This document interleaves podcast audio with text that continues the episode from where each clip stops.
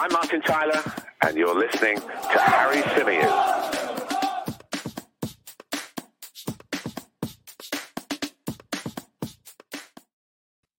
Hey everybody, how's it going? Welcome back along to the Chronicles of a Gooner, the Arsenal podcast, part of the 90 Min Football family. As ever, I'm your host, Harry Symeou, and on this edition of the show, we're going to be looking ahead to Arsenal's clash with Brighton coming up on Sunday afternoon. One of three games remaining in the Premier League for the Gunners. Can they continue to apply the pressure on Manchester City? Can they be there in waiting if indeed Manchester City do drop points, the points that they need to drop to give Arsenal a fighting chance of winning the Premier League. It's going to be another fascinating weekend. Uh, we're going to be building up to the game right here. We're going to try and dodge the transfer talk as much as possible today. If anybody has any sort of pressing transfer questions, then do chuck them in when we do the q&a towards the end of the show but to give you an idea of what's coming up on this edition of the podcast we are going to be reviewing Mikel Arteta's press conference ahead of that game against Brighton. We're going to have a look at Brighton and Hove Albion, how their season has fared so far, what we need to be wary of, what we need to look out for. We're going to discuss the statistical head to head like we always do on our preview shows. I'll be sharing with you guys my starting 11 prediction and of course at the end we'll wrap up with some of you guys' questions from the live chat box as well. Quick disclaimer at the beginning hay fever is back and it's back with a vengeance. And my throat is tingling just a little bit when I speak for a long period of time. So if you see me either reach for my hot drink if you're watching us on YouTube or hit the mute button uh, if you're listening on audio, then that's why, because I don't want to be coughing in your ears uh, when you guys are trying to consume the podcast. I imagine that when you've got headphones in, that could be awful, awful. Um, let's say a few hellos though before we dive into the thick of the conversation. Big hello uh, to Tamina Ahmed who says, "Hi Harry, how are you doing today? Uh, any transfer news? Uh, no real news, Tamina. There is, uh, of course, reports doing the rounds. Uh, Tamina goes on to ask specifically about Declan Rice. Nothing new, um, nothing concrete, just speculation at the moment." We'll have to see how that develops, uh, of course, throughout the duration of the summer. Big hello to VG Jacob, who says, Hello, Harry. Just marking my attendance. Good to see you. Peeny Win is with us. Says, I often listen via the pod, but today I'm still going to listen via the pod, but I'm going to remember to hit that like button right here. That's right. Remember, if you're watching us on YouTube, please do leave a like. It really helps. Big hello to Creambone. Uh, we've got Henry. We've got Steve.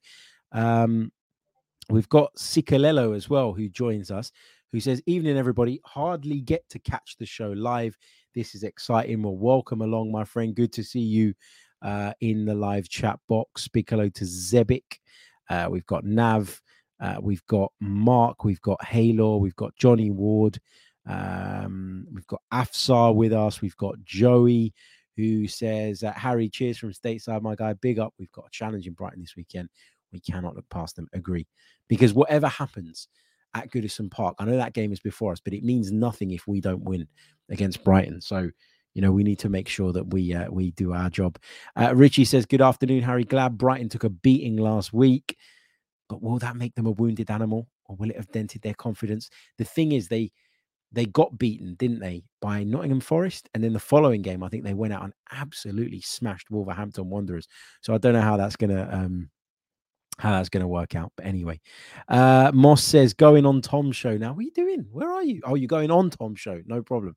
Uh, he says telling him uh, that you're going to bring the scarf. Yeah, do. And um, tell him to nudge me with a text as well, just to remind me on Sunday when I'm packing my equipment up to, to make sure that I throw that in the bag. Big hello to Sam and big hello to Mark. Right, let's jump into it. Um, let's do it then. So, Brighton coming up. Interesting, interesting game. And of course, as always, Mikel Arteta sat down with the media ahead of this one. Let's take some of the highlights from uh, the press conference that he gave today. Um, his every word, you can find it on the Arsenal website.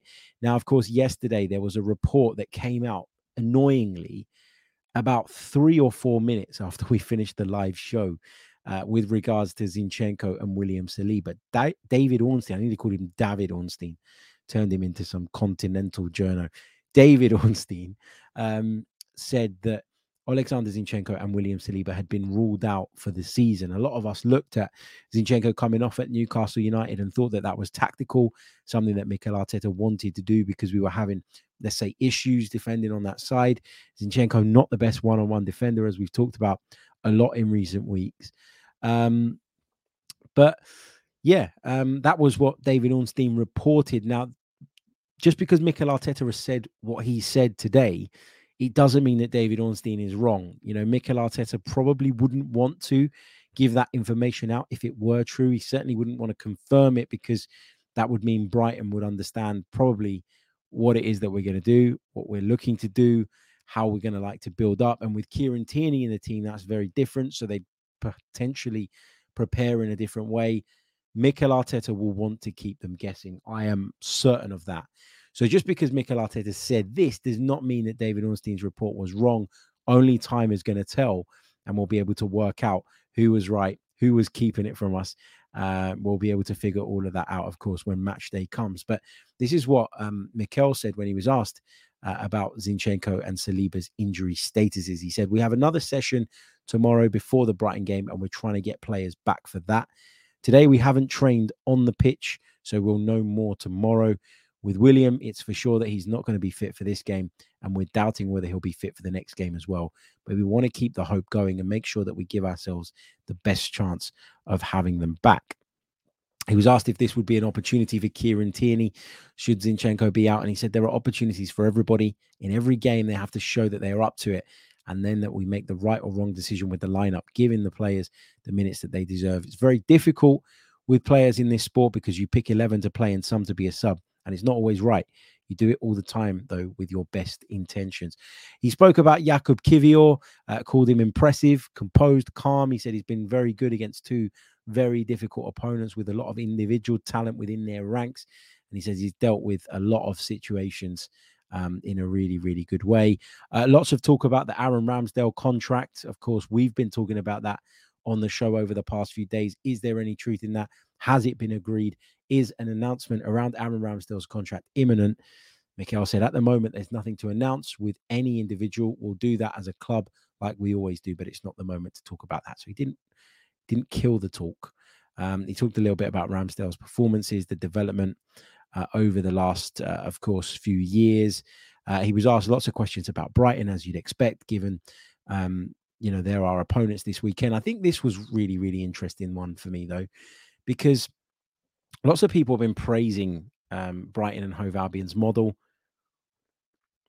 the way they've been able to go out and recruit players for, in some cases, next to nothing, bring them to the Premier League, show them in a fantastic light, develop them, and then be able to move them on and turn a significant profit. And and that's been happening for a few seasons now. But you look at Brighton's squad this summer and you, you think that's going to happen again. You know, there's a good chance that Moises Caicedo moves on, for example. He will go for a lot of money. You know, you look at Alexis McAllister, he has the potential now to move on for a lot of money. Even people like young Evan Ferguson up top, players that, you know, maybe aren't quite there yet. Maybe he needs another season at Brighton and Hove Albion, but you can see what they're doing. They're developing him, they're getting him to the next level. And there will come a point, I'm sure, with him where he moves on as well. And Brighton, um, having done their business very well, will be in a position whereby they can make a lot of money uh, off the back of that. Then you add into the equation people like Enciso, who's come into the picture this season as well. Another one that I believe is probably going to end up being sold on for quite a bit of money.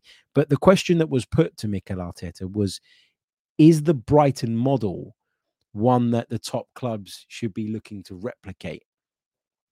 And I was interested to see what Mikel was going to say here. When that question was asked, my first thought was, hmm, that's interesting because what you don't want to do when you're about to play Brighton in a really important game, who have just been absolutely pumped by Everton, what you don't want to do if you're Mikel Arteta is be disrespectful to them.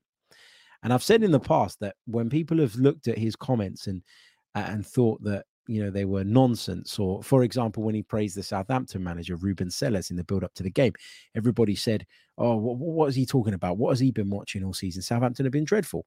And Southampton came to the Emirates and, and, and got a draw. So you don't want to disrespect or discredit people in the build up to a game against them. I don't think there isn't that nasty rivalry between Arsenal and Brighton, between Arteta and De Zerbi. There isn't any of that. So you, you'd have thought that he would have kind of toed the line a little bit on this and said, look, it's great. You know, it's about having good recruitment. It's about running well as a business. It's about producing on the pitch so that people are interested in your players. What he did, though, was make it very clear, which most pe- people can see and, and, and pretty much everybody knows. But what he made crystal clear was that the expectation at Arsenal is completely different to that at Brighton and Hove Albion. And whilst he's not wrong, I wasn't sure that he was going to give such a, a blunt answer. I kind of expected a politician's answer on this from Mikel Arteta because in the lead up to games, that's what we tend to get from him. But we didn't get that today. He said, no, you cannot replicate it. I think the model that Brighton have is great for Brighton, but we can't have the same model. We have to have a different model. I'm sure there are things we can apply to our model that they, of course, do extremely well, but it is a different model. They have different demands, they have a different size of club, and probably a different approach as well. So it would be a mistake, in my opinion, to try and do that. So Mikel Arteta making it clear that there really is no comparison between these two clubs, and so one shouldn't be made. And and what Mikel Arteta is suggesting is that there are other clubs out there as well who would never get away with trying to apply the Brighton model because the demands on that club and on those clubs are so different, are so much bigger, are so much higher. And I, and I completely agree with that. Um, but I was just interested to see how he was going to tackle that question. And um, and I thought he he did really well to kind of just be straight to the point. And you know, Brighton fans might not like that. It might be something that Roberto De Zerbi can use to fire up his players. Um, and that's my worry about comments like that. But you know, when you you sort of break it down and you think about it, he hasn't said anything wild or anything, in my opinion, inaccurate. So yeah, we'll see. Uh, Halo Mateus says uh, Harry a shout out for Saka and Odegaard, who got second and third in the Football Writers Association Men's Footballer uh, of the Year for the 2023 award. Has that been officially announced, or was that just a report that was going around? Um, because sometimes you get these reports where what they're they've done essentially is announced the results before um, they've actually been officially published. Because I was looking earlier when I read this on Twitter, and I couldn't see Arsenal uh, sort of acknowledging this report in any way, shape, or form. I mean, it'd be amazing if both of those guys are in the um, are in the top three. Um, you know, that'd be fantastic, and what a testament to how far they've come from last season as well. But yeah, no official confirmation of that just yet. I'm actually a member of the Football Writers Association as well. And um and I haven't heard anything on that to confirm it. So yeah, I don't know. I don't know about that. But anyway. Uh right, that's kind of the, the main bits from the the press conference. Not too much more really to dive into if you ask me. There's plenty of conversation, plenty of discussion, plenty of topics touched upon. But those were kind of the highlights for me, the bits that I felt were important uh, to sort of just uh, gloss over uh, as we tend to do in the build up to one of these games. What I want to do though is have a look at Brighton and Hove Albion, our opponents this weekend. What can we expect from them now? What has happened in recent weeks is that Roberto De Zerbi has made a few changes here and there, and so I expect there'll probably be a few changes um, going into the game on Sunday. The, the lineup that I've brought up on the screen is Brighton's lineup against Everton. It was obviously a game that they got beaten in, but there are players on the bench who we'll touch on in a moment that I'm sure are in with a good shout of being involved this weekend. So Steele was the goalkeeper. Pascal Gross played at right back. Uh, Pervis Estupiñán played at left back with Dunk and Webster in the heart of the defense. The midfield was Caicedo and McAllister with Undav just in front of them. Mitoma, who's been a revelation this season, played from the left hand side and Buonanotte uh, played from the right hand side with Danny Welbeck up top. But if you scroll forward and have a look at their bench, you know, Robert Sanchez is a, a really good goalkeeper on the bench. Levi Colwill um, could easily come into the 11. Solly March could come into the 11. Enciso uh, has been really, really good of late. People like Billy Gilmour have played um, recently. Evan Ferguson, the centre forward, could come into the side as well. So when you look at Brighton's squad, what you see is a squad that is capable of rotating and is capable of making a number of changes going into this one. So it's very difficult to predict exactly what their lineup is going to look like. Is Roberto De Zerbi going to say, you really let me down against Everton. That was a dreadful performance. I need to ring the changes. Or are there certain elements of that team that he's probably going to try and stick with? I think he'll stick with the centre backs if they're both fit. I think he'll stick with Estupiñán at left back. I think he'll want McAllister and Caicedo in the team regardless. Um, could we see a change up front? I mean, Evan Ferguson isn't quite the same type of striker as Danny Welbeck. So this will depend on what De Zerbi wants to do tactically. I actually think away from home, if you want to play on the break, if you want to play on the counter attack, and, and Brighton will do that less than others because it's not really in their nature. But I would argue that Welbeck is probably the better option in that sense. Someone said in the comments earlier that Solly March could be out. I don't know if that's true, uh, but if he is fit, you'd assume that he's got a chance of starting ahead of Buonanotte uh, and and you know maybe Undav doesn't start as well. So there are lots of options to Roberto De Zerbi, which makes this a really really difficult lineup to try and break down and to try and understand. Equally, Arsenal have the ability to shake things up a little bit as well, and particularly with the uncertainty around whether or not Zinchenko is going to be available, Brighton will be guessing as well. I'm sure right up until the last minute. Let's have a look then at the head-to-head uh, between these two teams in the Premier League and some of their um, sort of overriding statistics uh, from the Premier League this season. So, in terms of head to head, 11 games played between Arsenal and Brighton in the Premier League. The Gunners have won on four of the occasions, Brighton have won four, and there have been three draws between the two sides. So, you know, that is an equally split record.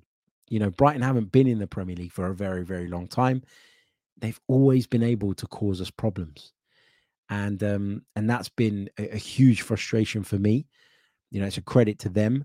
But i think only in the last couple of years have they sort of gone up a level you know before they were a side that would go on a little bit of a run kind of get clear of the relegation fight and then towards the end of the season they they'd slump again but they'd normally done enough to make sure that they didn't slide right back into the drop zone the last couple of seasons, and this began with Graham Potter, they've begun climbing up the table. And I think Roberto De Zerbi has taken them to another level to the point where they're in the conversation for European football. And that is a testament to all of the things that we discussed earlier on their recruitment model, the strategy behind it, the ability to sell, but also recruit the right players to come in and replace those individuals, the ability to um, appoint the right coaches, have the right staff around them, and squeeze close to the maximum out of their group of players pretty much every time they go out onto the field of play. So lots and lots for Brighton to be proud of. If we have a look at the last five meetings between the two clubs, on Saturday, 31st of December, it was New Year's Eve. I was at this game uh, at the Amex Stadium. I remember my wife was like, "What time are you going to be back from work on New Year's Eve?" And I was like, "11 o'clock." She was like, "What?" Was like, "Yeah, it's a 5:30 kickoff," uh, which is not ideal. Um, that hey, it is what it is. It was worth the trip in the end because Arsenal ran out four two winners that day. Um, going back to last season, towards the back end of last season, we lost at home to Brighton on Saturday, 9th of April by two goals to one. That was one of the really damaging results. We had a run of three games, didn't we, where we really um, sort of slumped and struggled. And, and although people looked at our sort of run later on in the season where we were beaten at Spurs and then beaten at Newcastle and and put it down to that. I think it was Brighton, Southampton, and maybe Crystal Palace, was it? Three games in a row, if my memory serves me correctly, where we dropped a lot of points. And, um, and I think ultimately that was our undoing. If you go back to Saturday, the 2nd of October 2021, there was a nil-nil draw between the two sides at the Amex. And if you take it back to the season before, 2 0 win for Arsenal at the Emirates Stadium on Sunday, the 23rd of May. And uh, on the 29th of December 2021, Arsenal won away at the Amex by a goal to nil. Let's have a look at the form guide, the recent form of these two sides. Arsenal have won just two of their last five. Brighton have won uh, three of their last five, but they've picked up a couple of defeats along the way. Arsenal's two victories coming at home to Chelsea and away at Newcastle following that disappointing run of results, which included a draw at Anfield, uh, a draw at West Ham, a draw at home to Southampton, and then, of course, that damaging defeat up at the Etihad. For Brighton, they were on the receiving end of an absolute beating, as I said, at home to Everton last weekend. What is that going to do to them? Because if you go back to when they played Nottingham Forest, what, three, four weeks ago, they lost that game, a game that a lot of people expected them to win, maybe at least get a draw from. Although they were up against a side really fighting for their lives, Forest isn't an easy place to go. Um, and what happened was Forest beat them really well, I thought, and played really well. And you were starting to question whether Brighton were just going to fall off of it towards the end of the season, and if they were going to struggle to, um, you know, be able to kind of pick themselves back up after that result, knowing that whatever happened between now and the end of the season, they'd had a good campaign, and there wasn't really too much further they could push. Yet Europe was a possibility, and is a possibility mathematically. But are they going to make the Champions League? No, they're not. You know, were they going to make the Europa League? Probably not. And you you just wondered how they were going to kind of cope with that and live with that. What did they do? They responded with a 6 0 win over Wolves, in which they played some brilliant stuff. And then, of course, they beat Manchester United with that 97th uh, minute Alexis McAllister penalty kick that day. So they responded to their last setback really, really well. They've just had another one. How will they respond at Emirates Stadium? Now, what I will say is coming to the Emirates is a different kettle of fish. It's totally different to taking on Wolves at home. But just be wary of the fact that Brighton are going to probably want to bounce back. And, and there isn't really any pressure on Brighton in this game. The wider world expects them to lose it. We desperately need to win it. The pressure is all on Arsenal, literally, um, going into this game. And as we've seen in recent weeks, that can sometimes weigh heavy, can't it? Season so far, of course, Arsenal sit in second at the moment, 25 wins on the board, six draws, four defeats. Brighton sit in seventh, which is a very, very respectable position for Brighton and Hove Albion. They've won 16 games, drawn seven, and lost 10. In terms of average goals scored per match, they run at just under two. Their figure is 1.91. Average goals conceded per match is 1.36. They've managed 11 clean sheets in comparison to our 13, but they do. And as I always say with this stat, take it with a pinch of salt because I have no idea how they come to this figure. But apparently, Brighton create more chances per match than Arsenal. So keep your eyes on that one. In terms of top player stats across the two clubs, top goal scorers in the Premier League, well, Arsenal have a couple of players sitting joint at the top of the pile. Gabriel Martinelli and Martin Odegaard have 15 apiece. Bukayo Saka sits in third on 13. So no one in uh, Brighton uh, colours there when it comes to assists.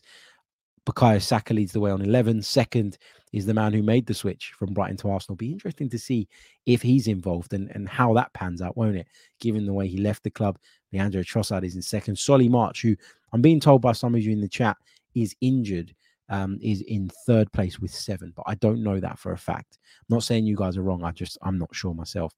Uh, in terms of passes, Lewis Dunk is at the top of the pile. I always go on about how basically when we come up against every other club in this statistical comparison, uh, our centre backs sit at the top of the pile, but not this time because Lewis Dunk is there and Moises Caicedo has come in third uh, behind uh, Gabriel Magalhaes. Uh, tackles Caicedo top of the pile, Partey second, Alexis McAllister in third. So, they are some of the overriding statistics, some of the facts um, and uh, a quick look at our seasons so far. Right, we're going to take a very, very, very, very brief pause to bring you a message from our sponsor. So don't go anywhere. We'll be back in a mo just after this.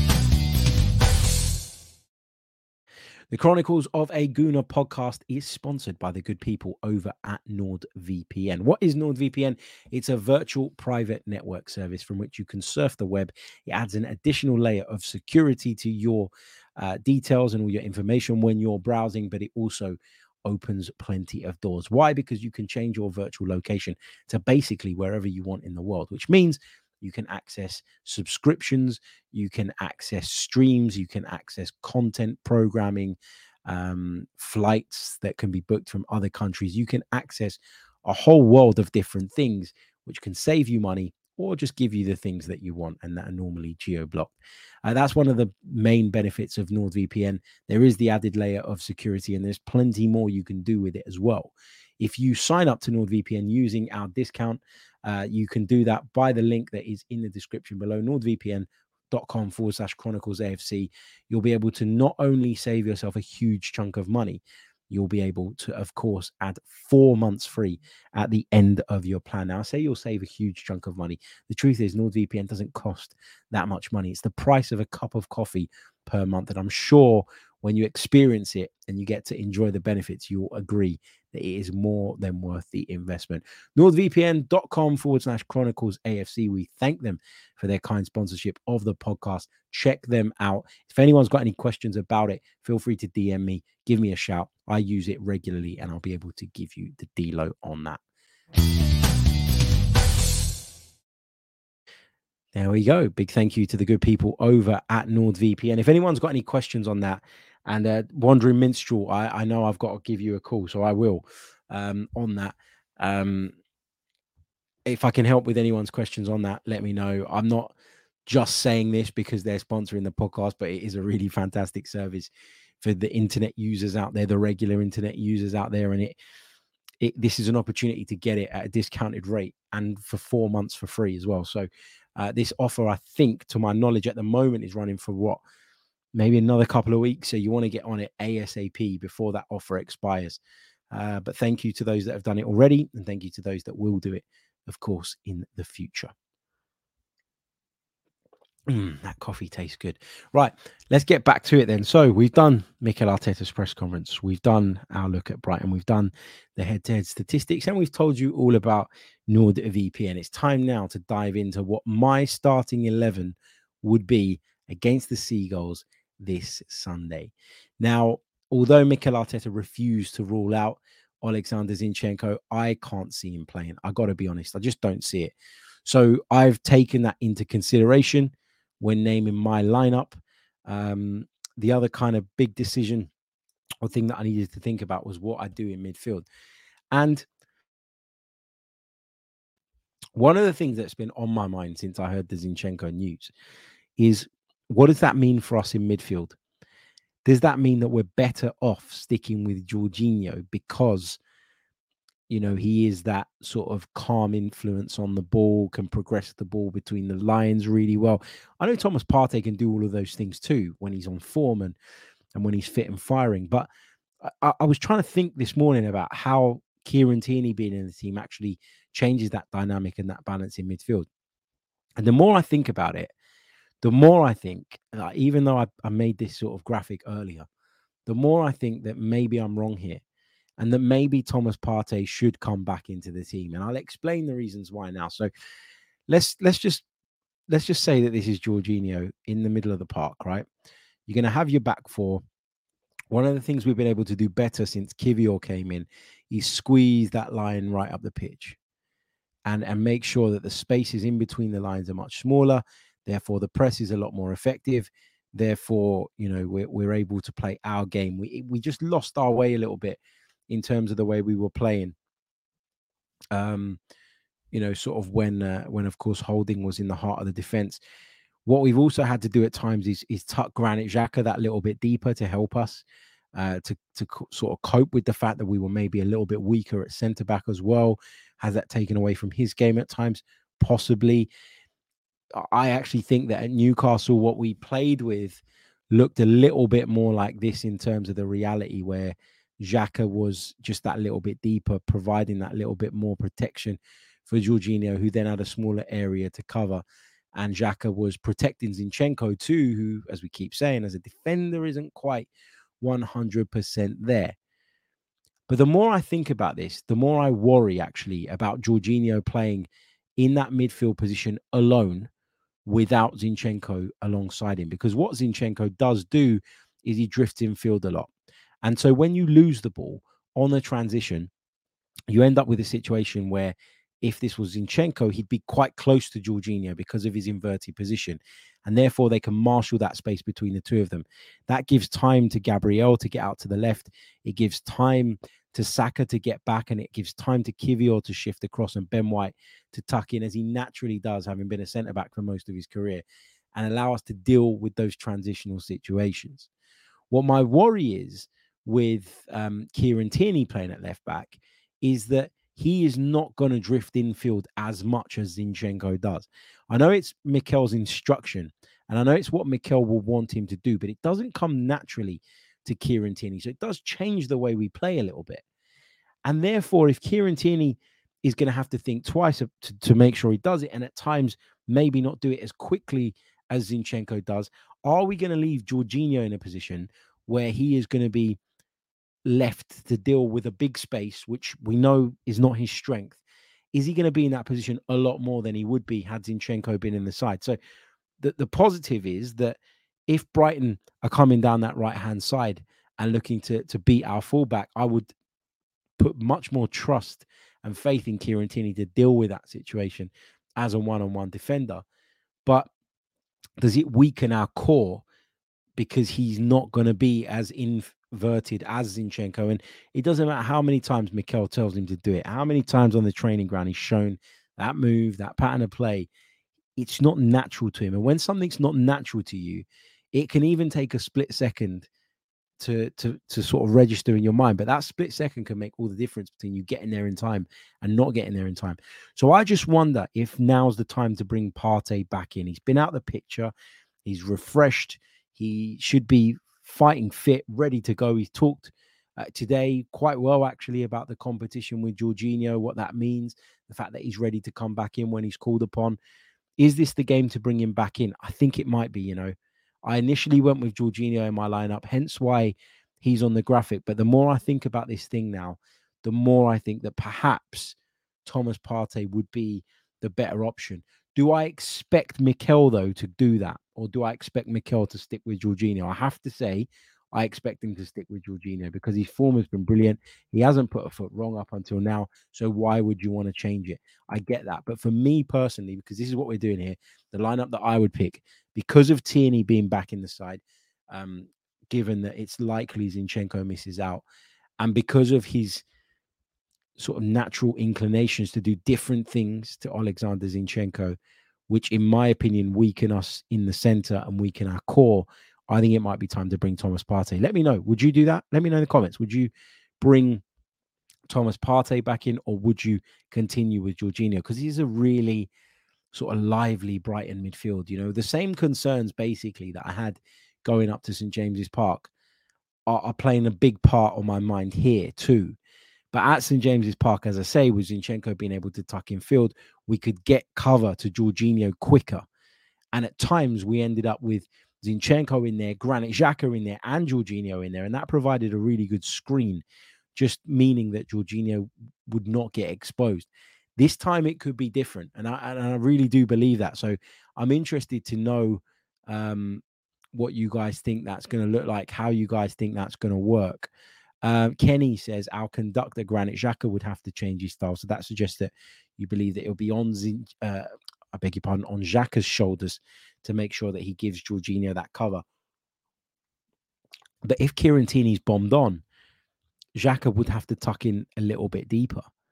Um, it, it's it's going to be interesting. I'm not sure. Afsar says Partey must play. Uh, Ayan says uh, when Zinchenko drifts inside, Xhaka covers at left back. Maybe Xhaka will cover um, in midfield. Yeah, you know, and and that's what we're going to have to try and work out. Uh, what else have we got?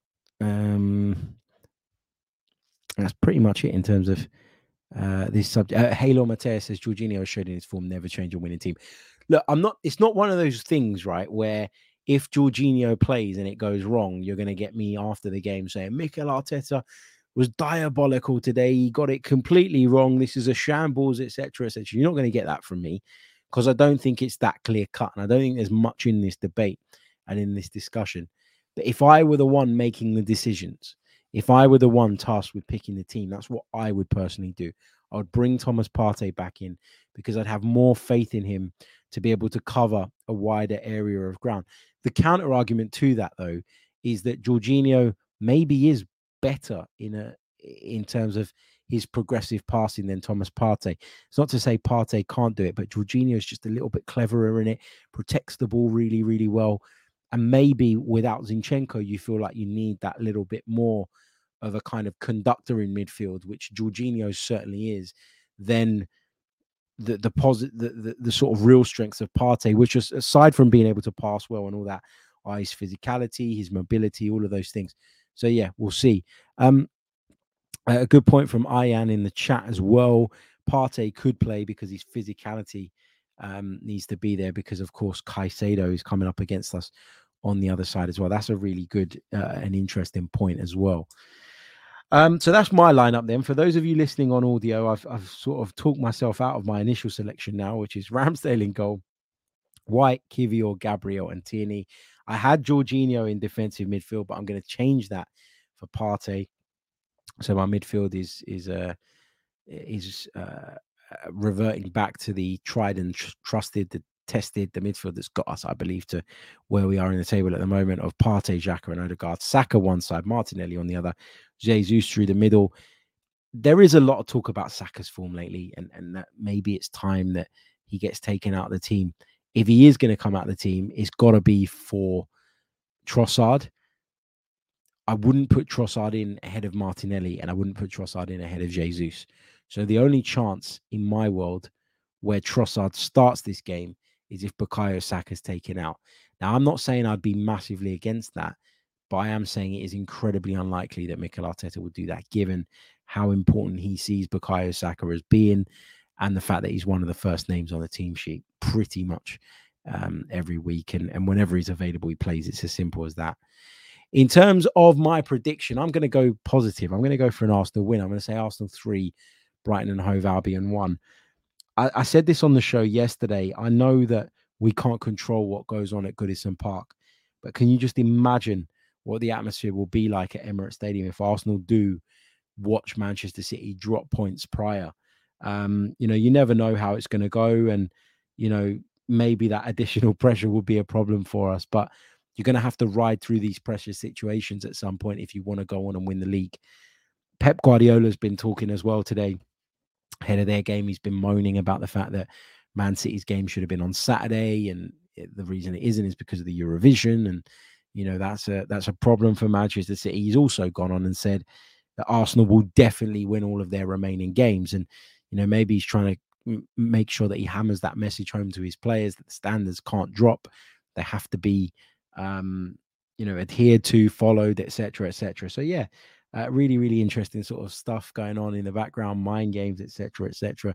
These two managers know each other personally as well, inside out, which makes it even more intriguing and fascinating to watch them sort of do battle psychologically.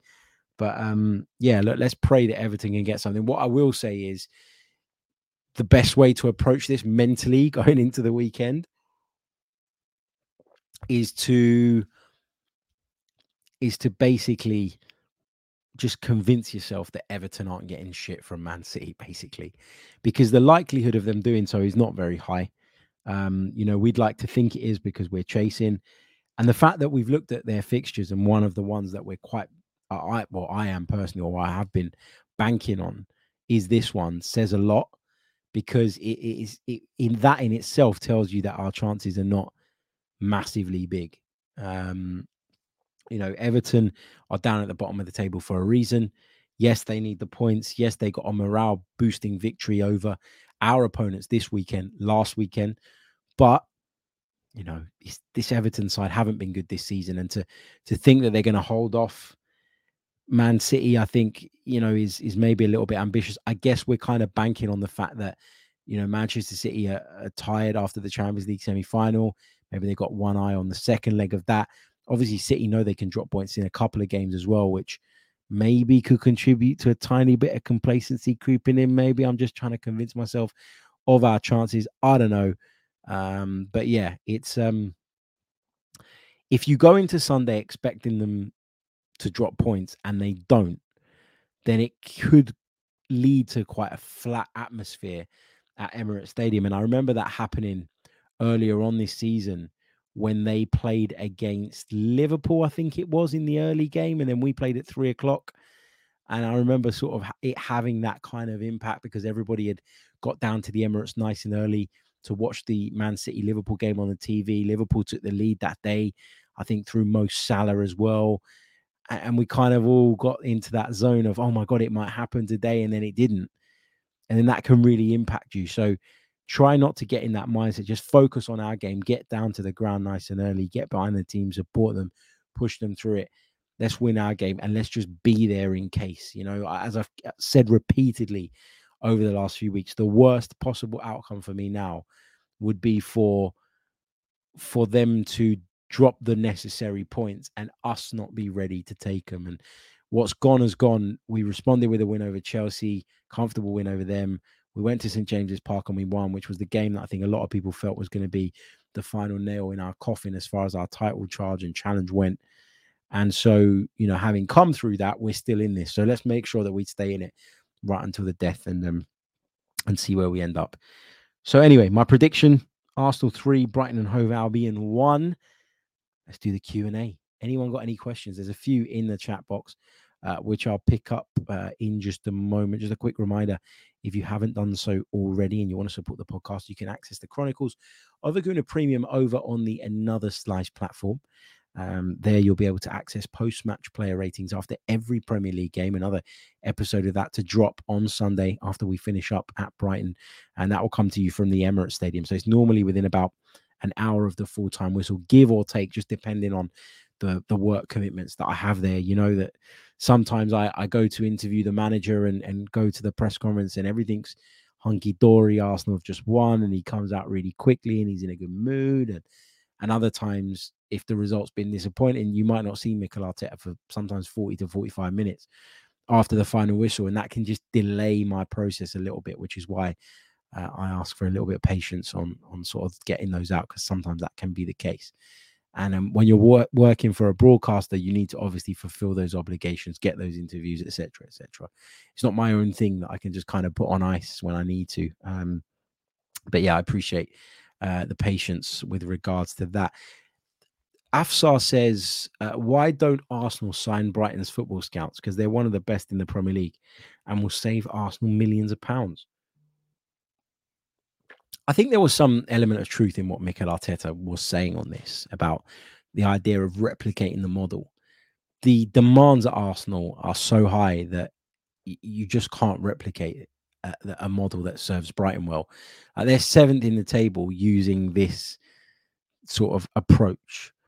And, you know, if we were seventh, I know we've got more resource, so you could argue that maybe they could look at players in a higher bracket of a higher caliber. But if Brighton, you know, go on a four or five game run where they don't win, but they're still sort of in the top half of the table, people will say, well, it's, you know, it's Brighton having a really good season. You know, if if a player comes in from Ecuador, let's say for argument's sake, plays okay one week, brilliantly the next week, then goes back to playing okay, then has a bit of a stinker, there isn't that same level of scrutiny on their signings because of who they are. And so I, I think you've got to be looking at a higher level if you're Arsenal. And um and I think that's what Mikel Arteta was kind of alluding to in his point about that if it was as easy as just going and hoovering up the best scouts, then then everybody would do it. And we've brought people in who have been well regarded scouts in the past, and it just hasn't worked out. So it's one of those where you need to be a little bit cautious. And um, you know, if what you say, look, I mean, prime example is a recent example. Look at Chelsea. Todd Boehly didn't have a fucking clue what to do, as he as he doesn't because he's like playing football manager. We've we've talked about that over and over again. So what did Todd Boehly do? He looked at the Premier League, he looked across it, and he tried to find a club that, in his opinion, was punching above its weight. He tried to find a club with a, a youngish manager who was punching above his weight and basically take all of those components and translate it to Chelsea. But those components are not always translatable. Those components don't always fit in the model at another club and in the machine that is another club. Graham Potter was great for Brighton, but didn't fit at Chelsea. The scouts didn't fit. Some of the recruitment ideas, as we've seen, based on how some of those transfers have worked out, haven't really um, sort of filled you with any confidence. So those models are not always transferable. Those individuals are not always transferable, is what I'd say to that. Um, so I don't think it's as black and white as um, as just doing that. Halo says, What is the max price for Declan Rice to Arsenal you would pay? For me, it's about the 80 million pound mark. Um, if we paid 72 million pound for Nicolas Pepe, we can pay 80 million for Declan Rice. Once you start going beyond that, I think it becomes crazy. I think it becomes ridiculous. And I would love to see Arsenal just say, F it, this is the player we want. Let's go that extra mile, but I just can't see it. I just can't, you know. Um, I think around about 80 would be sort of my upper um, sort of price. Uh, you know, if it takes 82, 83, and that's the difference between getting it done, then then hey, do it. Um, but yeah, I think that 80 is about my limit from what I think. Creambone says, Harry, regardless of where we finish this season, what do you think the target for next season is for Arsenal? First and foremost, they've got to make sure that they've got a squad, in my opinion, that can balance the demands of not just domestic and European football, but domestic and top level European football. So it's about sustaining the level that we've reached this season. Where that leaves you in the table remains to be seen. If you've got a Liverpool and a Manchester City like you have had in recent years, getting 97, 98 points and you're sort of high 80s, you know, you're going to end up finishing third. But a lot of the time, if you're in the high 80s towards the 90s, you will be in the title race. Obviously, the target is that you want to go one step better and win. But I think the first point of call is is to make sure that we can sustain and improve and not regress. That's that's the big thing for me because we've got ahead of ourselves and when you get ahead of yourself too soon too fast sometimes you can fall back and everybody can be like what's going on and and all of a sudden a crisis can be born in the minds of those following and and those sort of covering the football club which isn't really a crisis it's more of a leveling out and so for me it's about maintenance of where we are um of of how we've improved and and looking to then once you've solidified that then grow on that and build on that. So that's that's what I would say. Odradek says, Harry, do you think City losing or drawing will have a positive impact on the team, or will it put them under more pressure against Brighton? I think a bit of both. I think it will galvanize us, the fans, which I think in turn will help. Um, I think there's a lot to gain. Obviously, mathematically, gives you a chances. You know what the message would be from me if I were the boss, if City did drop points, is you've effed this up already. You've been given another chance to to to push this, and you know them dropping points once doesn't mean that we're going to win it, but you've got a chance to really ramp up the pressure on them, and so you got to go out there and take it. So it could be a huge motivation. The pressure is a problem, but as I say, if you want to win the biggest trophies, at some point you're going to have to overcome those pressured situations. Uh, what else have we got? Uh, Cesar says, would you include a player plus cash for Rice? Player plus 60, 70 million?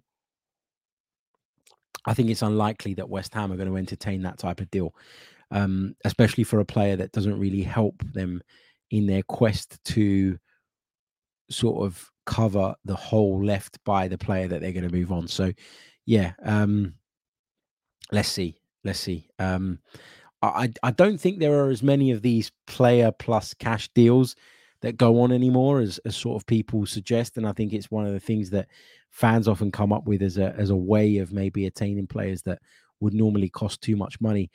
I, I don't see West Ham entertaining anything like that. I think they've set their stall out. They've told everybody publicly they want 120 million pounds for Declan Rice. As I've said all along, I believe a deal will be done for less than that, but how much less remains to be seen and I don't think they're going to be entertaining um, the idea of a player swap. I think they're going to want to get as much cash in the door as they possibly can. Um, Raul says, "What do you make of the claims that Arsenal would never be in a position then in a better position than now to win the league?" I understand why people say that, but I also think it's disingenuous, and I think it's actually disrespectful to what Arsenal have done this season. It's as though people have just gone, "Well, you know, this is a fluke." And it isn't really, is it? Because Arsenal have been improving over the last 18 months and have got to a point now where they made quite a big stride from sort of missing out on the top four to really pushing Man City for the title. It's it that is an opinion that I hear all the time from my colleagues and, and one that really frustrates me. And it's born out of people ignoring the idea of Arsenal potentially getting better or moving forward. It's as if everyone thinks, well, this is Arsenal's absolute peak now.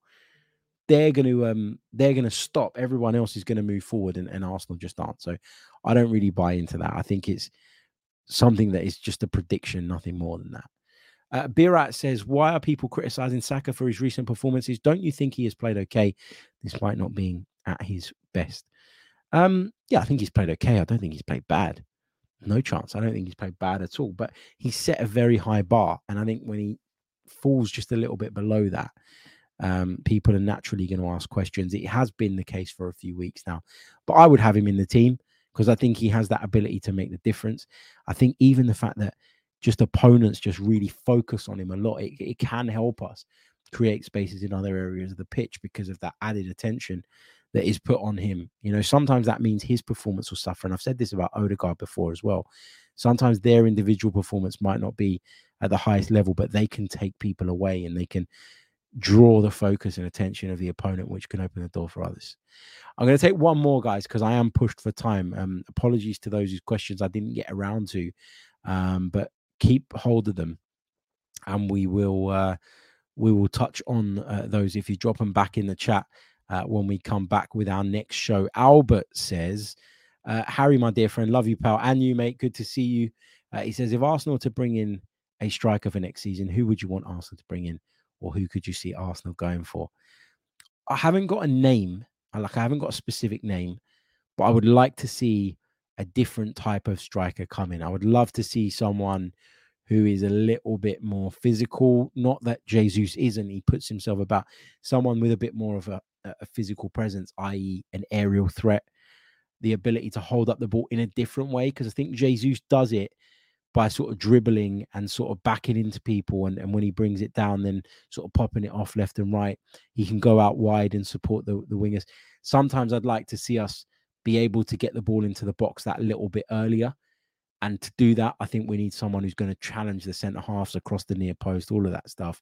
We just don't um we just don't really have that at the moment. So it's about having an alternative type of striker for me uh, that can give us a different option when we need a different solution in some of those tight games. Um, so that's what I'd say to that. But I haven't got a specific name. Um, apologies to those whose questions I didn't get around to. I am sorry, uh, but I promise um, if you drop some in the next show, we'll make sure we get around to them. I could sit here all night um, and and just answer questions that are coming through in the chat box, but I have got a dash. I have got a run.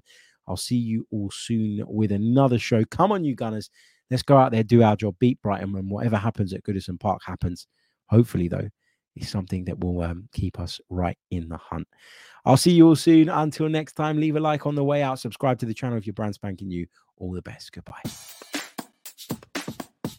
I'm Martin Tyler, and you're listening to Harry Symeou.